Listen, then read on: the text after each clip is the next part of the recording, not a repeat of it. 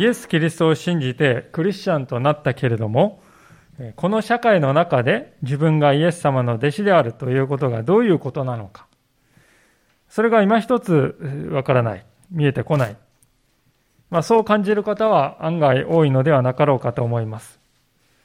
人々は宗教とこう聞きますとですね、何かこの俗世間から隔絶された別の世界に生きる人のことだとこう考えているようにも思うからです。しかし、聖書が語るメッセージは正反対ですね。むしろ信仰者というのはこのこの世界に積極的に関わる。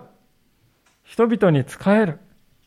そして彼らの益となることを成していくようにと召されている人たちであります。今日の箇所にはまさにそのようなことが書かれております。そして今日の箇所では5000人以上の人々にパンを与えるという奇跡をイエス様は行っておられる。で、この奇跡の目的というのは何だろうかということを考えるときに、それはイエス・キリストという方は誰なのかということを示すためだということなんですね。実はこのマルコの福音書がこの全体として語ろうとしているとても大事なテーマもこのことであります。つまり、イエスとは誰なのかということです。弟子たちは社会において自分がどんなものとして生きるべきかを知っていく、その過程において、同時に自分が師匠として仕えているこのイエスというお方が誰であるのかということを一歩ずつ一歩ずつ学んでいったのです。そのようなわけで今日はこの2つのテーマを中心にお話をさせていただきたいと思っております。では早速見ていきたいんですけれども、その前にこれまでの少しの背景を、このまでの背景を少しですね、振り返ってみたいと思いますけれども、6章のこの7節のところを見ますと、イエス様は12人の弟子たちを2人1組でこの宣教の働きに送り出されたということが書いてあります。で、弟子たちは出て行っていろいろ活動するんですけれども、そのすぐ後に何があったかというと、これが前回見たところですが、あのバプテスマのヨハネという人が、ヘロデ王の手によって処刑されてしまうという大変痛ましい出来事が起こったわけです。で、その後にですね、弟子たちがこう帰ってくるわけですけれども、それはあたかもですね、イエス様の弟子たちがこのヨハネの働きを引き継いでいるかのような、そんな印象を与えるわけですよね。弟子たちが出て行って、ヨハネの生涯が終わって、そして弟子たちは戻ってくる。一人の偉大な預言者が世を去っても、神様は次の働き人を備えていてくださったということです。実際、弟子たちの 働きはとても豊かな実を結んだようであります。それはなぜわかるかというと、今日の箇所の冒頭にですね、次のように書かれているからですね。30節から31節のところですが、さて人たちはイエスのもとに集まり、自分たちがしたこと、教えたことを残らずイエスに報告した。するとイエスは彼らに言われた。さあ、あなた方だけで寂しいところへ行ってしばらく休みなさい。出入りする人が多くて、食事をとる時間さえなかったからである。食事をする時間もないほど入れ替わり立ち替わり人々がですね、こう訪れたっていうふうに書いたんですよね。明らかにこれは弟子たちによる宣教の働きの結果だと言えるでしょう。弟子たちがあちこちに散らばって伝道したことによってですね、イエス様を求めてですね、遠くから人々が集まるようになったのであります。それほど当時の人々の心は乾いていたということですね。しかし、あまりに大勢の人々が訪れたためにですね、別の歪みが生じていました。それは、忙しすぎて休むことができなくなったということです。どんなに素晴らしい働きをした人であっても、人間である以上は必ず休息休息休息が必要であります。イエス様はもちろんそのことは初めからご存知でありました。それでしばらく働きから離れてゆっくり休むためにと、弟子たちと共に船に乗り込んで、ガリラヤ湖の反対側の人里離れた場所へ行こうとされたわけであります。それが32節のところですね。そこで彼らは自分たちだけで船に乗り、寂しいところに行った。ところが、多くの人々が彼らが出ていくのを見て、それと気づき、どの町からもそこへ徒歩で駆けつけて、彼らよりも先に着いた。なんということだろうか。せっかく人々から離れてゆっくりしようとして、わざわざ船に乗ってやってきたというのにですね、あろうことがこの何千という人々が歩いてですね、先回りして岸で待ち構えていた。どれぐらいの距離を歩いたかっていうと、おそらく一番遠い人はですね、10キロ以上歩いたんだと思うんですよね。数時間ぐらいかけてやってきた。それだけ長く歩いてもイエス様にお会いしたいんだ。そういう切実な必要をですね、心に抱えていたということであります。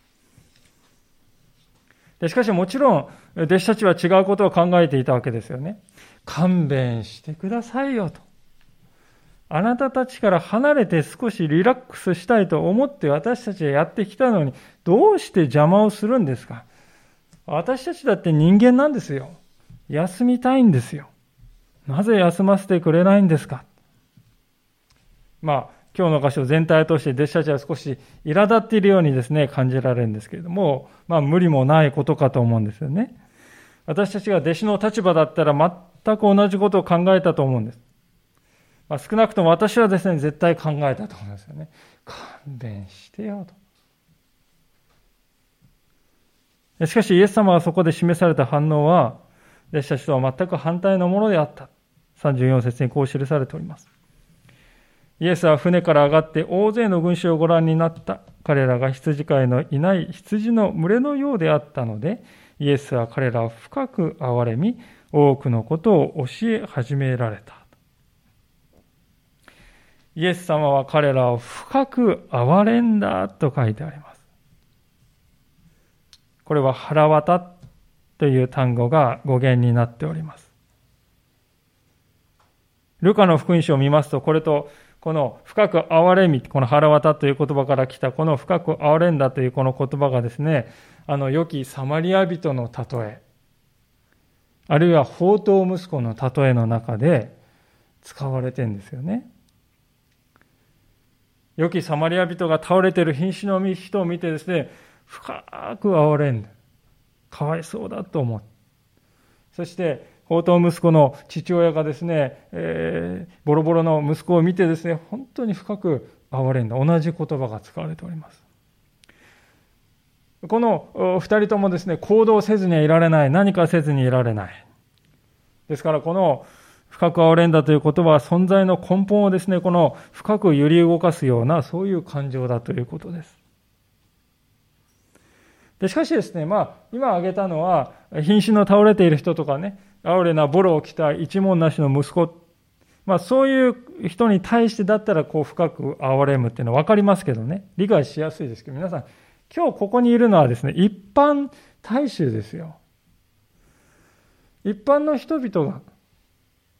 いる。どうしてイエス様はそのような人々に対して、えこれほどの深い憐れみを感じられたのでしょうか。その謎を解く一つのヒントが、この34節の中に記されていますが、それはイエス様は彼らのことを羊飼いのいない羊の群れのようだと、そうイメージしたと、わざわざ書いてあることからわかるわけですね。まあ、ここでイスラエルにおいて羊というものがどういうイメージで見られていたかということを少しお話したいと思うんですが、イスラエルという国ではですね、伝統的に民の指導者とこの民の関係がですね、羊飼いと羊の関係に例えられてきたという、そういう歴史があるんですね。指導者が羊飼いで、民は羊であると、そういうイメージで語られてきたわけです。で指導者たちのですね、一番大事な任務は、羊たちを敵から守ることですね。そして羊たちを養うことです。そして羊たちといつも共に歩むということなんです。しかし、現実の歴史を見ますと、イスラエルのですね、王様とか祭司たちはですね、そのような責任をほとんど放棄してしまっておりました。それも単なる責任放棄だけではない、それ以上でした。彼らは群れを滅ぼして散らす者たちであったということですね。旧約聖書、長い旧約聖書の前半はですね、歴史書とイスラエルの歴史が書かれている書物なんですけれども、そこを読んでいきますと、私たちはですね、そういうこの群れを散らしていく羊飼いのようなね、そういう王とか祭司たちの姿をですね、まざまざと見せつけられるんですね。当然ながら、神様はそのようなイスラエルの現実をご覧になってひどく悲しまれました。そしてどうされたかというと、怒りを持って彼らを裁くと宣告されたのであります。まあ、一箇所その事例を開けてみたいと思うのですけれども、エレミア書というところの、旧約聖書のエレミア書というところ23章を一緒に開けてみたいのですけれども、聖書をお持ちの方は、開けていただきたいと思いますが、新科学2017の聖書1332ページになります。エレミア書の23章の1節から2節です。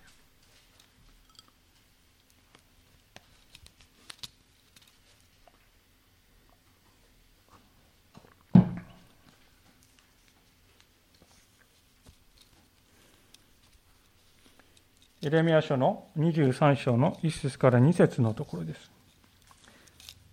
1332ページですかよろしいでしょうか。エレミア書の23章の1節から2節です。読ませていただきます。エレミア書の23章の1節から2節災いだ私の牧場の群れを滅ぼし散らしている牧者たち、主の言葉。それゆえイスラエルの神主は私の民を牧する牧者たちについてこう言われる。あなた方は私の群れを散らし、これを追い散らして顧みなかった。見よ、私はあなた方の悪しき行いを罰する主の言葉。まあ、このように語るわけですよね。民を守り、民を養うのではなく、民を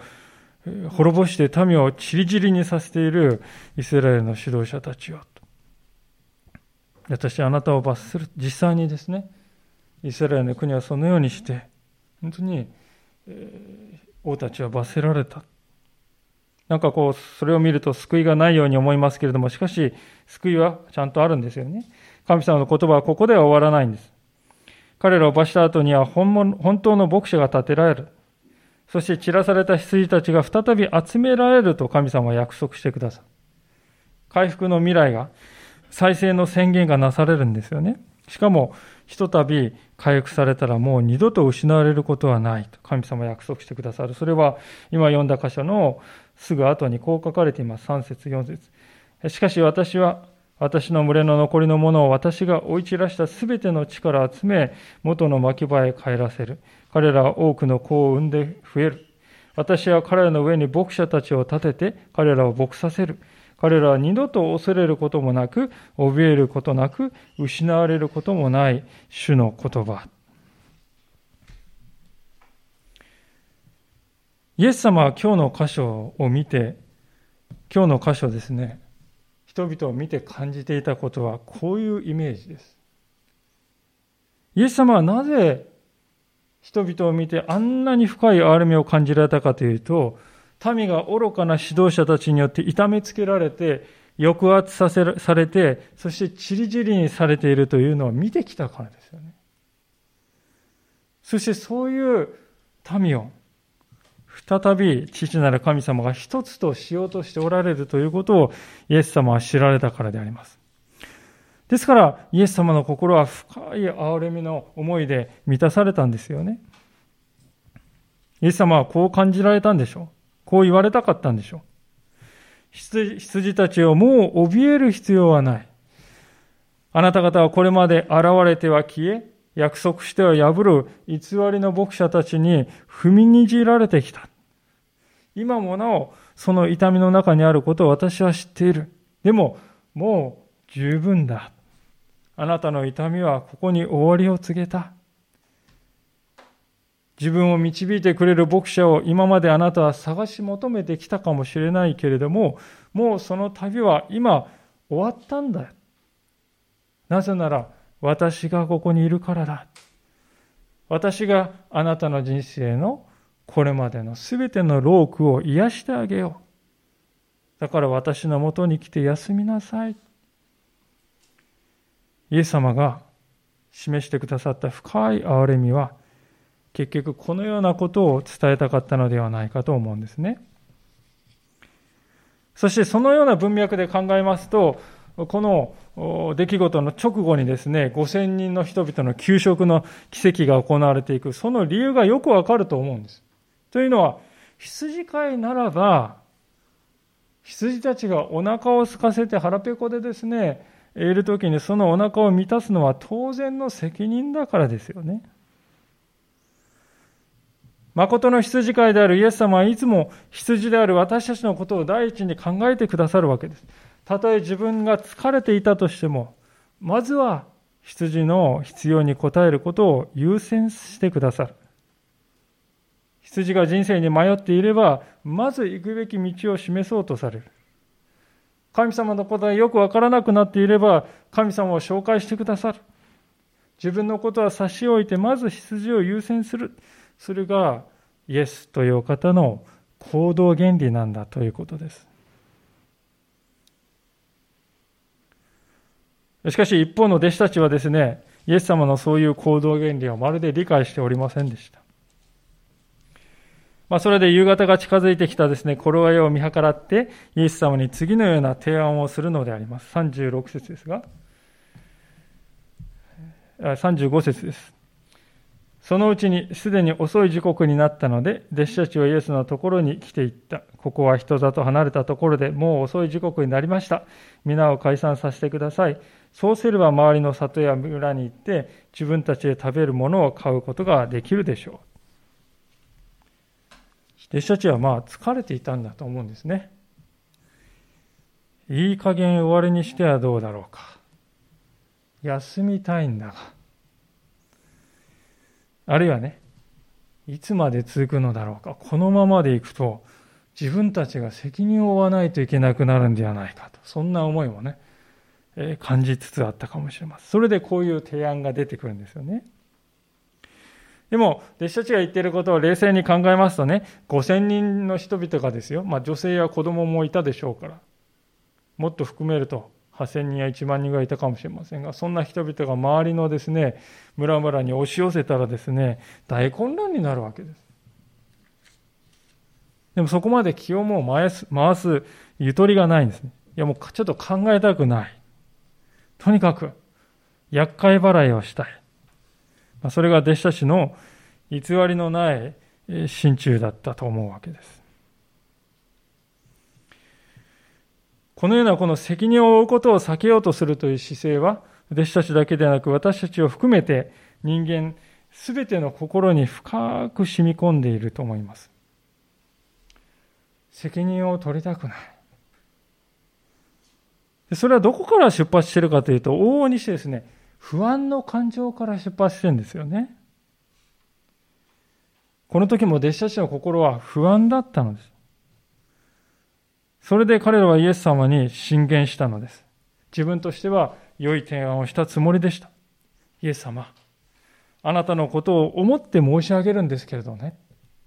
まあそういう素振りで語りかけたんですけれども、しかし本音のところを見ると彼ら自身が不安であり、イエス様のためにと言いながら、実は自分のために彼らは語っていたということですね。なぜそう言えるかというとですね、彼らが皆さんここでね、イエス様に尋ねなかったんですよ。尋ねなかったんです。弟子というのは皆さん、死に尋ねるということが弟子の務めですね。イエス様はどうしましょうか人々がこんなにたくさんおりますけども。しかもお腹を空かせているようです。どうしましょうかそう尋ねるということから、弟子道というのは始まるんではないかと思います。しかし、弟子たちはですね、そのようなことをする前にすでに自分たちで解決策を決めてしまっているんですよね。こういうことを考えましたので、あとはイエス様、あなたがですね、この良い、素晴らしい我々の提案を承認いただくだけです。そういう態度で主に向き合っているんですね。今日の司法のコラムのところに合理性ということが大切であるとこう書かせていただきましたが、しかし、合理性だけでは足りないということです。合理性だけで、のみで走ろうとすると、時には落とし穴に陥ることにもなる。弟子たちは自分としてはですね、皆さん、良かれと思ってやってんです。でも、そこにイエス様に聞くという発想がない。すべて自分たちで決めてしまっている。実はですね、この後も弟子たちはこういうパターンをですね、もう繰り返していくことになるんです。例えばイエス様がですね、えー、福音を伝えて、イエス様のこと全然受け入れない町があったんですね。で、弟子たちはですね、それに怒ってですね、憤って、何て言ったかというと、イエス様、私たちが天から火を呼び下して、あの町を焼き払いましょうか。そんなことをイエス様に提案したこともありましたね。あるいはまた小さい子供たちがですね、大好きなイエス様のところに無邪気にですね、イエス様って言って来るのを見てですね、えー、寄るなってしっしっと叱りつけたとか。あるいはまたあのマリマルタがですね、イエス様をもてなそうと張り切るあまりにですね、妹のマリアが何もしない。何とか言ってくださいってイエス様に苦情を言いに来た。これが弟子たちの姿であります。これらはごく一例に過ぎないのですけれども、共通しているのは聞く耳がないということです。本当の意味で主を主人とはしていないということです。主よ主よと言うんだけれども、主よどうしたらいいですか？そのように聞く前に自分の中で、これが正しいに決まっている、これがあるべき姿だと決めてしまっている。正しい回答がもう先に自分で用意してあって、それを持ってイエス様はどこに行く？弟子であるにもかかわらず、死であるイエス様に対して、イエス様、私はですね、こういう回答を持っております。あとあなたの仕事は、ここに丸印をつけてくださるだけでいいのです。そう言ってしまっているということです。私たちも実はこれと全く同じことを日常生活において行っているのではないだろうかと思います。お祈りしようとする。でも祈る前からもう答えを決めてしまっている。そしてイエス様には追認だけを求めるんですね。で、時にそれがですね、当然ですけれどもね、受け入れられないことがある。すると、なぜですか？主に不平を言うんですね。そう言われてみると考えれば、もう長いことイエス様に対して、そういう態度で生きてきたと。そういう方もいるのではないかと思います。イエス様が願っておられる師弟関係というのはそのようなものではないはずですね。まず空っぽの心でイエス様に尋ねる。そこから行動が始まっていくんです。まず耳を澄ます。その後で自分の口に語る言葉を生み出していく。そのようなあり方をイエス様は私たちに望んでおられるのではないかと思うんですね。イエス様という方はですね、その弟子たちをそのように叱るのではなくて、そのことに気づいてほしいと思って、弟子たちにですね、ある無理難題をですね、語られるわけでありますけれども、まあ、37節ですが、するとイエスは答えられた、あなた方があの人たちに食べるものをあげなさい。弟子たちは言った。私たちが出かけて行って200デナリのパンを買い彼らに食べさせるのですか？あなた方があの5000人の人々に食べ物をあげなさいと思いがけないチャレンジをイエス様は与える。晴天の霹靂と言ってよいと思います。そんなこと弟子たちは考えてもいなかった。頭の片隅にも浮かんでなかったです。それをしなさいと言われてしまった。で、狼狽した弟子たちはですね、ちょっと皮肉を込めてですね、ここ、これまた合理的な回答をするんですよね。200デナリ入れますよ。まあ今の日本円で200万円。それぐらいのパンを買ったって、お金あったって足りないぐらいですよ、こんな人数は。弟子たちは、この後に及んでも、主よ、そのパンをお与えくださいと。その一言が出ないんですね。イエス様は自分で何とかしなさいって無理なんだ言ってくるっていうそういうふうにしか感じてないです。イエス様はそういうことを意図しているだろうかそういうことを意図しているわけではないということに気がつかないんですね。まあ、ところでこの弟子たちの応答の仕方を見るとある法則性があると思うんですけど、それはどういうことかというとね、弟子たちはですね、いつもないものばかりに気を取られているということです。ないものばかり見ているんですよ。もう時間がないですよ。お金もないですよ。パンもないですよ。気力だってもう残ってないですよ。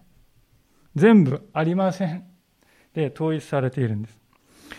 一度ですね、このモードに入ってしまうとですね、抜け出すのがなかなか大変ですね、皆さん。経験が終わりではないでしょうか？私には、あれがない。これもない。あのこともない。まあ、いつもそういうないものこと、ことばかり、経験できなかったことのことばかり考えていて、それで心がもういつもいっぱいになってしまってね。それでイエス様が目の前にいてくださるということの意味を、すっかり忘れ去ってしまっているのです。でイエス様なんて全然存在しないかのように生きているんですよ。この時の弟子たちまさにそうじゃないですか。イエス様が目の前にいるのにイエス様なんていてもいなくてもあんま体制に影響はないかのような、そういう考え方してるんじゃないですか。あれもないです、これもないです。ですからね、イエス様は次のように弟子たちに促すんですね、38節。イエスは彼に言われた。パンはいくつありますか行って見てきなさい。彼らは確かめてきていった。5つです。それに魚が2匹あります。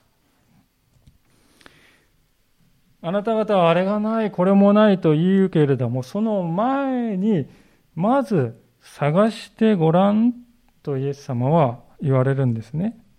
行動してごらんって言うんです。私は弟子たちは偉かったなと思います。あれだけ強くですね、イエス様に主張したにもかかわらず、イエス様がですね、まず探してみなさいと言われてね、素直に従ったんです。探したってどうせ見つかるわけないじゃありませんか。5000人ですよ、5000人。ありえないですよ、そんな。やるだけ無駄じゃないですか。そうは言わなかったんです。むしろ、そうですか。主がそう言われるんでしたら、やるだけやってみますかとそう考えたんですね。ある人がこれを次のように解説してくれていますけれども、私たちが我々にできることは何もありません。彼らを返しましょうという前に、私たちはまず自分がどれだけのパンを持っているかを見に行ってみなければならない。あなた方はパンをいくつ持っているのかと、あなたの救い主は今もあなたに尋ねておられる。それは、大勢の人々が野原で飢えているからである。そして彼らの必要の叫びがイエスの耳に届いたからであると。そう言っております。主の前にありませんという前に、まず探してみなさい。自分に今与えられているもの、持っているものに、まず目を向けてみなさい。そこからしか神様の素晴らしい宮沢は始まっていかないんだよ、ということですね。イエス様のチャレンジはそしてさらに一歩進んでいくのであります。39節から40節するとイエスは皆を組に分けて大草の上に座らせるように弟子たちに命じられた。人々は100人ずつ、あるいは50人ずつ、50人ずつまとまって座った。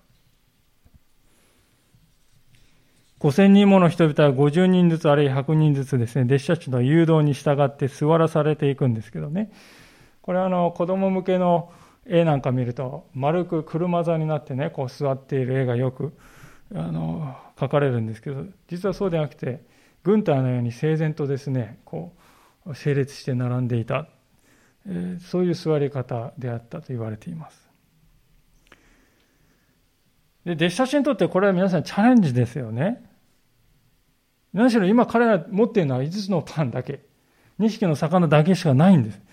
その何もない段階からもうね、えー、人々をこう整然と座らせないといけないんですよ。当然ですね、座らされた群衆っていうのはですね、これなんか出てくるに違いないと。期待していますよね。食べ物が出るに違いない。だからこんな整然と座らせてるんだと。で、座った後でもし何も出てこなかったら弟子たちはですね、物笑いの種ですよね。そして、不平不満のですね、集中砲撃、えー、はけ口にされたと思います。ですから弟子たちはですね、まだ何もないうちから、見てもいないものうちから信仰に基づいて行動するようにとイエス様に求められているということです。実際に弟子たちはですね、それに従ってやってみたというとこ、そこにですね、私たちにヒントがあるんですね。で、これは意志の賭けでもあるわけですよ。皆さん、信仰というのはですね、イエスにかけてみるということでもあるということです。皆さんね。ある人はこう言っておりますが、賭けのないところには信仰はないというのは経験による良い法則なのであると、こう言ってます。賭けない、イエスにかけるというところがない、そこそこには信仰もないっていうんです。確かにそうですよね。私たちがですね、家の建てるとき材料が全部揃って目の前に土地もあってですね、コンクリートも何もかも揃っていたら、あとは建てるだけです。簡単です。先生、材料もない。土地もない。お金もない。そういう時から出来上がった家を夢見なさいと言われて、これは簡単なことではない。でも、イエスを信じるということは、その後者の歩み方をしていくということなんですね。そして聖書が語っていることは、イエスという方にかけた人は、決して裏切られることがないんだということです。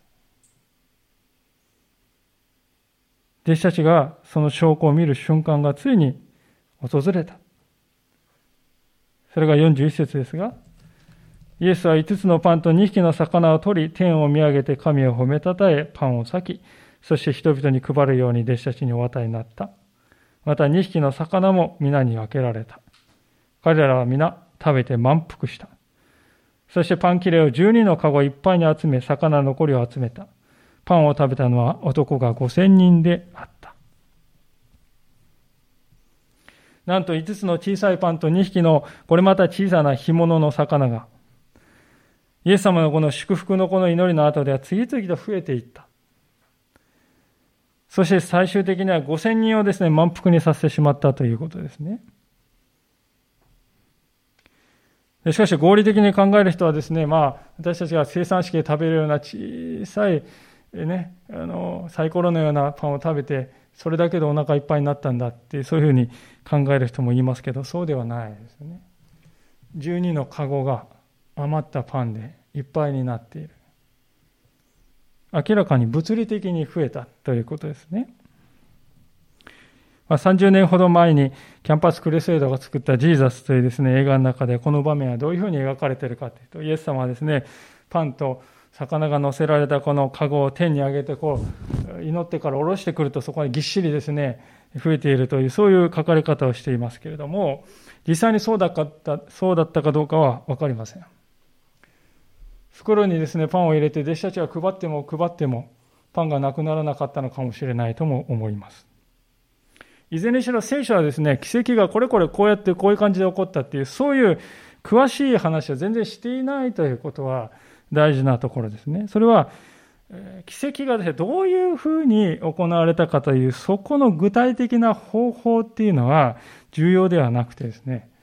重要なのはですね、誰がこれをやったかということです。イエスというお方が天の道の力によってパンをこのように増やされた。奇跡そのものではなく、奇跡を起こした人に焦点が当たっているということです。そこにこの話の大事なポイントがあります。この話が伝えようとしている中心的な命題は何かというと、奇跡が起こった、いや、すごい、そういうですね、話をしてんじゃなくて、イエスというお方は誰なのか。イエスというお方はこそ、本当の意味で私たちの必要を満たすことのできるお方なんですよとそのことを私たちに示すためにこのような記録が書かれているということです。それはですねイエス様から600年前に預言者イザヤが語った預言がですねその通りに実現した瞬間でもありましたね。一箇所開けてみたいんですけれども旧約聖書イザヤ書の55章の一節のところですが、イザヤ書の55章の一節、えー、新科学2017ですと1261ページになります。新科学2017で、えー、1261ページです。イザヤ書の55章の1節から2節それでは読ませていただきます。イザヤ55章1節から2節ああ、乾いている者は皆、水を求めて出てくるがよい。金のない者も。さあ、穀物を買って食べよう。さあ、金を払わないで穀物を買え。代価を払わないで葡萄酒としよう。なぜあなた方は食料にもならない者のために金を払い、払いを満たさない者のために労するのか私によく聞き従い、良いものを食べよう。そうすればあなた方は死亡で元気づく。あなたは乾いておられますか？心の空腹を感じておられますか？いろいろなものを、この世のものを集めてきたけれども、どうも満たされない。そう感じておられますか？イエス様のもとにおいでください。五千人を一度に満たすことのできるお方が、あなた一人を満たすことができないはずがあるでしょうか主にとってはそれはたやすいことです。ですから私たちは、弟子たちがしたようにですね、目の前に立っておられる、共にいてくださるイエス様を差し置いて、あれだ、これだと自分の考えにより頼んで、行くのはもうやめようではありませんか。この方に人生を委ねようではありませんか。たとえ、5つのパンと2匹の、小さいものしか持っていないなと思っても、それを無限に増やすことのできるお方が私と共にいてくださるのだからと。その方にお委ねしようではありませんか。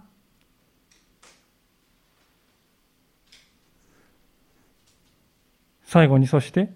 今日のお話を閉じるにあたってもう一つ目を留めておきたいことがあります。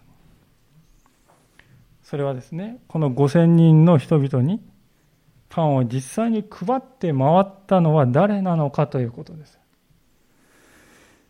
誰の手がですね、配ったんでしょうか。イエス様は5000人人々にですね、何時間もかけて回ったんでしょうか。そうではないわけです。弟子たちが配ったのです。弟子たちはですね、5000年を養うためのイエス様のこの手として用いられたということですね。皆さん、ここに私たちクリスチャンがこの社会において期待されている役割があるということではないでしょうか。私たちにはですね、パンを増やす必要はないし、できない。それはイエス様にしかできないことであります。しかし、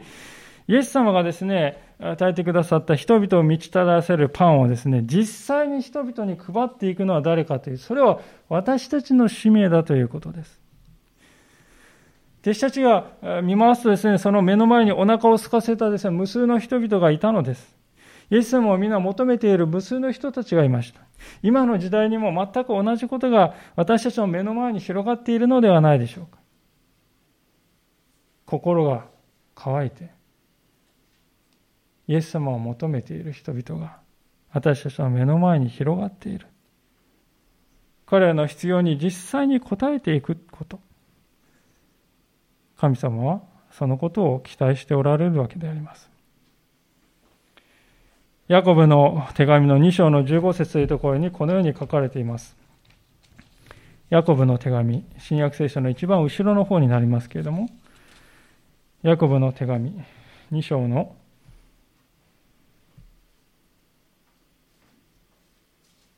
15節です。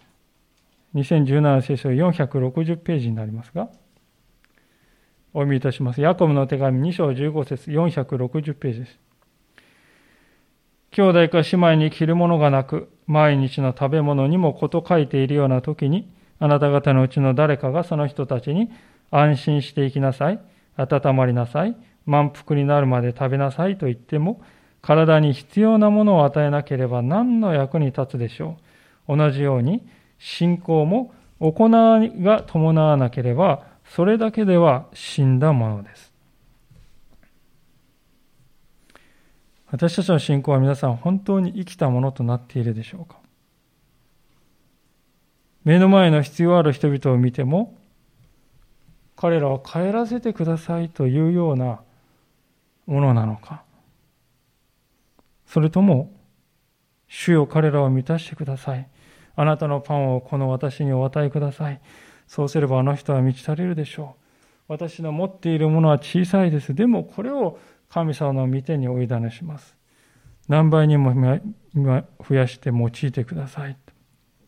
そのように祈って、具体的に行動していくものでしょうか。ある仲介者が次のように語っております。私たちがしてきたことが社会の問題を指摘し、嘆くことばかりであるなら、私たちは義務を果たしてはいないのである。世の中の悪事を過剰書きにすることを仕事にしている人々がいる。しかし、教会はこれらの問題について何かをするためにこの世界に召されている。私たちは多くの社会問題の根底にある霊的なニーズに奉仕し、そして困っている人々たちに物質的な援助をしなければならない。いかがでしょうか？イエス様は弟子たちをこの社会の真ん中でお持ちになりました。そのように、イエス様は今この時代にあっても、そのような使命を託されたものとして、この世界に置いてくださっているのではないでしょうか。共にお祈りしたいと思います。